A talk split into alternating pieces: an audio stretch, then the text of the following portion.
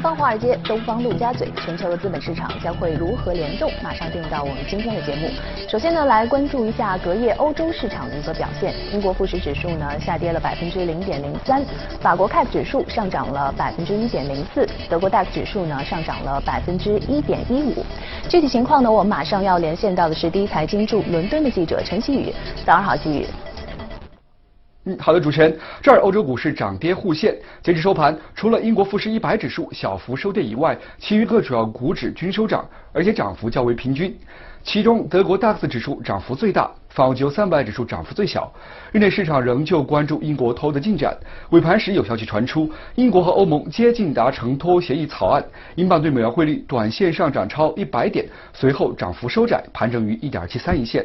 根据欧盟首席脱欧谈判官巴尼耶日内的说法，英国政府需要在周三的0点之前给出答复，要么同意在爱尔兰海域设立海关边检，要么别想让欧盟同意英国政府的脱欧方案。有市场机构调查显示，受访的49名经济学家中有44人认为，10月31号英国将会再次面临延期脱欧，英国无协议脱欧的可能性自9月份的35%下调至30%。而从日内公布的经济数据来看，欧元区长期通胀预期市场指标升至1.27%，创下3周以来的新高。另一方面，德国政府宣布下调2020年德国 GDP 增长预期至1%，此前为1.5%，同时宣布维持2019年德国 GDP 增长预期在0.5%。周三，英国内阁将会开会讨论脱欧，英国央行行长卡尼将会出席 IMF 举行的专家小组讨论。此外，欧元区和英国还将发布9月消费者物价指数年。主持人，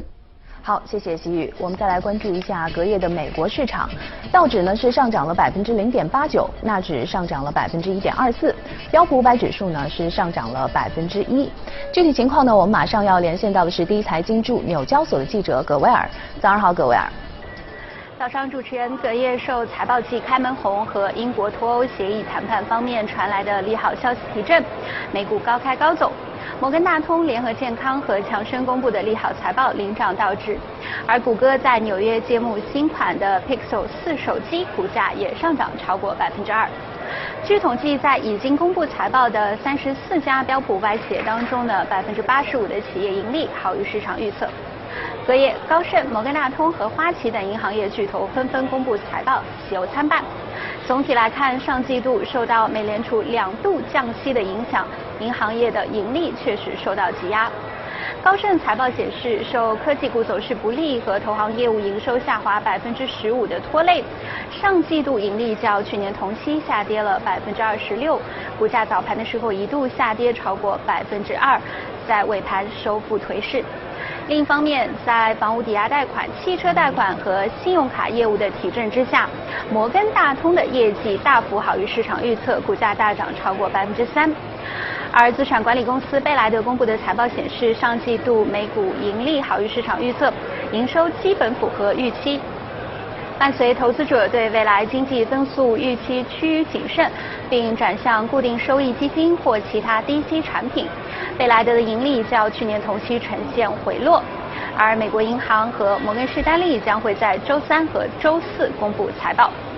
宏观经济消息方面，圣路易斯地区联储主席布拉德格也暗示，如果美国的通胀增速过慢，经济下行风险高于预期，他会偏向于进一步降息。布拉德表示，美国长短期国债收益率倒挂似乎暗示着美联储的货币政策对当前经济环境而言依然过于紧缩。布拉德认为，美联储在9月的会议上原本应当更大幅度的降息。目前市场普遍预测，美联储可能会在10月末的会议上再度宣布25个基点的降息，但大多数的投票成员对此不置可否。虽然美国商业信心和制造业数据令人失望，但总体经济形势向好，使部分美联储委员认为短期内不需要再度降息的理据，可以等待政策再发挥效用一段时间。主持人。好，谢谢葛维尔。接下来呢，进入到我们今天的全球关注。今天呢，来到我们演播室的嘉宾是简佳。早上好，简佳。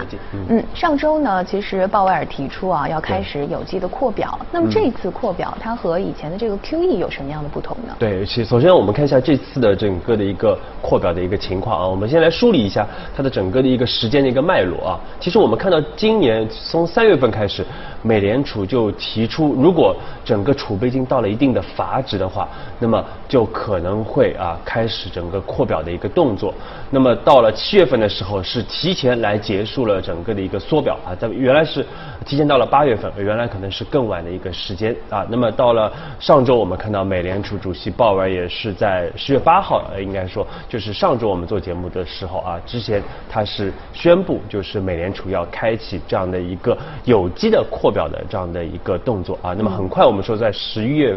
11日的时候啊，它是宣布从15日开始，也就是从昨天开始，美联储它会每个月来购买600亿美元的这样的一个美债啊，那么一直持续到明年的一个2季度。那么另外呢，也会持续整个的一个隔夜的一个正回购的一个操作啊，到明年的1月份啊。所以我们看到为什么我们说会有这样的一个操作啊？其实我们认为主要是有4方面的这样的一个原因啊。那么第一方面呢，就是因为其实非美，也就是说除了美联储以外的这样的一些全球的央行，对于美债的一个购买出现了一个明显的一个下降。那么因为我们知道从1980年开始啊，就是80年代开始，其实全球的央行都在不断的去购买美国的一个债券啊，因为确实美债是在全球来说都是一个非常稳健的这样的一个避险的这样的一个资产，而且有非常提供不错的这样的一个回报啊，所以全球央行都在不断的一个购买。那么在金融危机之前，其实非美的这些央行啊，它是购买美债的一个主力啊，包括中国央行啊，包括像日本央行啊，像沙特都是购买的一些主力。那么到了金融危机之后，我们知道因为量化宽松啊，所以美联储啊也是加入到了整个的一个美债的一个购买的这样的一个行列啊。美联储也是个非常重要的一个买家。那么去年有个比较明显的一个变化啊，那么就是因为整个的一个全球贸易摩擦的这样的一个加剧，使得其他的央行它对于美债的一个需求开始出现了明显的一个下降啊，但是美债的供给是一直在的啊，所以美联储不得不来进行整个又重新进入到市场来购买美债，来使得整个的一个美债的一个供需面临到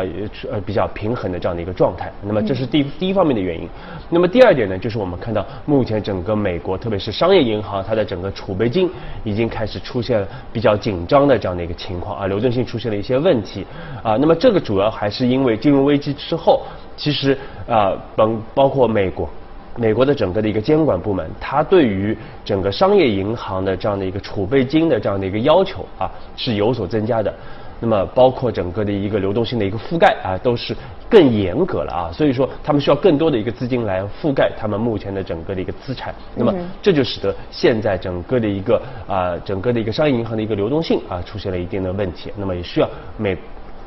联储来提供一定的一个流动性啊。那么第三点呢，就是我们看到其实特朗普啊，这和特朗普也有关系啊，因为去年我们知道特朗普是推行了整个的一个税改，那么税改它的副作用就是要增加整个的一个联邦政府的一个赤字啊，所以说联邦政府它不得不来发行更多的一个债券，那么来弥补这样的一个亏空啊。那么这个呢，我们说大量的这样的一个债券的发行也需要有买家啊，所以美联储也不得不进入到这样的一个市场。那么第4点呢，就是因为我们一直强调的就是从去年的4季度开始，整个美国经济已经开始出现有放缓的一个迹象，那么到今年2季度开始已经开始加速的这样的一个放缓啊，那么这个呢也是迫使美联储要提供更多的一个流动性来支持整个的一个美国的一个经济。对，这是几方面的一个原因啊。那么它和就是鲍威尔其实也说了啊，这次的这样的一个扩表，它是一个有机扩表啊，它和之前的这个量化宽松就是 QE 啊，我们熟悉的 QE 是有很大的一个不同的。那么我们说最主要的不同啊，我们跟观众朋友们分析一下最主要的不同，其实来自于2方面。一方面呢，就是在整个的一个债券的一个久期的一个购买方面是有不同的。那么第2就是在整个的一个操作的一个灵活性上也是有不同的。对。那这个扩表它，因为美联储的每一个政策，或者说是鲍威尔的每一句话，我们其实马上就会要联想到市场上会有什么样的反应。那么这一次的有机扩表，对于市场它的短期以及中长期会有一些什么样的影响呢？对，其实我们看到啊，其实这一次的扩表和当时 QE 不同的一点就是，比如现在美联储它所手上持有的这些美债，它的久期，也就是说它到期的时间差不多是7年到7.1年。也就是说，在7到7.1年之后，它会到期啊。也就是说，因为之前美联储大量购买的10年期的这样的一个美债啊，所以说它差不多7年以后到期。那都是一些长期的这样的一些债券。而这一次我们说所谓的有机扩表，它其实购买的是都是什么4周和52周的这样的一些短期的这样的一些美国的国库券啊。所以我们看到很明显，它和当时的 QE 是不一样的啊。QE 是长的。长久期的这样的一些债券，而这次的扩表是一些短久期的这样的一些债券。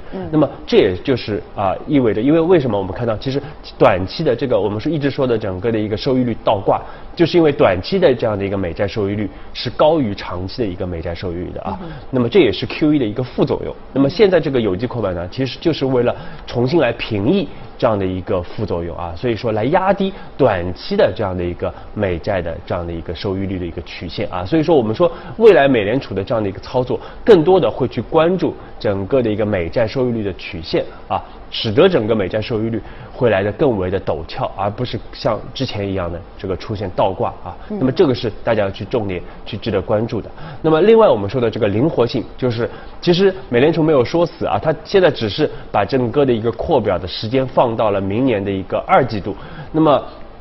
2季度之后怎么操作，包括后面怎么操作，其实还是主要就是看后面的整个美国经济的这样的一个表现啊。那么如果美国经济持续的恶化的话，它又不排除会加大整个的一个扩表的一个动作啊，包括来进行更多的这样的一个操作。那么如果美国经济向好的话啊，或者全球贸易形势向好的话，那么它也有可能会快速的来减少整个的一个购债的这样的一个规模啊。所以说这个是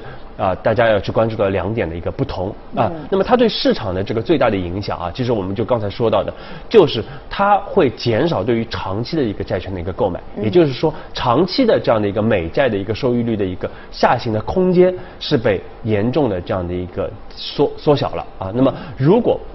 除非是有一些，比方说重大的这样的一些经济的衰退，或者一些金融的这样的一些风险的这样一些问题啊，否则的话，我们认为长期的整个的一个美债收益率的一个下行的空间已经非常的有限了。那么这个最直接的影响啊，一方面就是对于美债的这样的一个投资者会有直接的一个影响。那么另外像黄金啊，也会受到比较明显的这样的一个影响啊，它可能整个上行的空间会受到明显的一个抑制。那么这是对市场的一个最明显的这样的一个影响。那大家也在猜测啊，就是10月份到底是不是还会降息？那有机扩表是不是也为这个降息也打开了一定的空间呢？对，其实我们一直在节目里边强调，就是10月份基本上是也是铁定降息的啊。我们很早就说9月份、10月份可能会出现连续的一个降息，而这一次其实美联储我们说是整个应该是未雨绸缪的，也就是说在利率还没有降到0的前提之下，它已经开启了这样的一个扩表的一个动作啊，所以说这个和以前的操作是不一样的啊。那么它也是为未来的整个货币政策留下了更多的一个空间。万一经济会持续的衰退，那么它可能会有更多的这样的一个手段来推行啊。所以说这个目前来看，这个其实我们看到也对于整个的一个包括美股的一个短期也确实是有提振的啊。虽然说我们说基本面在下滑，但是呢，其实美股表现的还是不错的啊。这个和这次的整个的一个美联储重新扩表还是有比较大的一个关系的。刚才我们其实提到了这次美联储有机扩表的4个背景，其中之一呢，就是因为从去年开始，你也提到了这个美国经济就开始出现下滑。对。上周我们也说到了这个美国的这个制造业的数据啊，也是超预期的下滑。其实现在我们纵观整个这个美国的经济，其实表现最好的可能就是消费。对。那么对于消费之后的这样的一种发展趋势，你怎么看呢？对，其实我们上周也说了，其实包括 PMI 的很多数据啊。其实包括非制造业的 PMI 数据，其实美国的整个的一个制造业的情况非常的不容乐观啊。但是呢，其实最近最大的一个包括今年以来最大的这样的一个亮点啊，对于美国经济来说，就是它的一个消费啊。我们看到整个6月份的一个美国的一个消费已经已经从6月份的整个2.8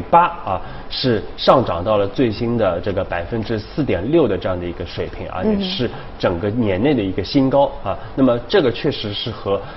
这个之前大家认为的整个美国经济持续下滑是不一样的。而且我们说消费非常的重要啊，特别对于美国来说，因为它是占到美国经济70%的这样的一个权重啊，是绝对的这样的一个压舱石啊，所以说消费对于美国经济的影响远远大于制造业对于美国的这样的一个影响。但是我们发觉这一次我们看到这次数据出来之后8月份的数据马上到月底可能会出现9月份的这样的一个消费数据啊。那么这个数据出来之后，很多这个市场人士也是上修了美国的对于美国的整个经济的一个预期啊，因为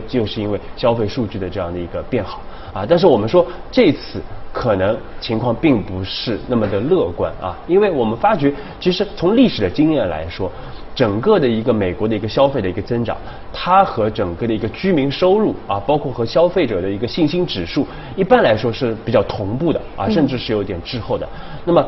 但是呢，这一次的情况不一样，就是消费在反弹啊，但是我们看到美国的整个的一个居民的收入已经开始出现了一个持续的一个下行。而且像密西根消费者信心指数我们在节目中也一直有播报的从100已经快速下降到89.9的这样的一个水平。这种差异说明了什么呢？对，说明其实这些同步的指标，或者甚至是一些对于消费的一些领先指标，其实一直是出现下行的。那么这个和消费的一个增长就形成了很明显的一个反差啊。那么而且我们判断这样的一个明显的反差，其实我们从美国的这个出口进口，包括它的整个的一个通胀的这样的一些细项，我们可以看出其实这次的一个消费的一个反弹它可能最主要的一个驱动力是包括像一些音响的设备一些家具包括一些汽车一些杂项，而这一些商品都是我们说5月份当时特朗普宣布要加征关税的这样的一些产品所以说有可能是美国的消费者因为防止整个的一个关税的一个增加，所以提前的去抢消费所导致的这样的一个情况和我们在国内说的这个抢出口是有一定的关系的我们国内是抢出口美国那边是抢消费所以消费者是提前可能来购买了这样的一些商品，导致了前几个月整个美国的消费是超预期的这样的一个上行所以说我们说，因为如果是这样的一个原因的话，那么后面随着整个的一个收入的一个持续的下降整个的一个包括信心指数的一个持续的一个下降，那么未来其实美国的消费我们说可能会出现拐头向下的这样的一个态势那么也会因为制造业已经对美国经济形成拖累了那么后面也不排除会消费对美国经济也会进一步形成拖累对于美国经济来说，应该来说会形成一个双重的这样的一个打压。就之前的这个消费的表现特别好，其实是一个假象。然后随着这个大家抢消费已经结束之后，可能消费也会走入疲弱，来拖累美国的经济啊。好，那接下来呢，我们再来看一看美股放大镜。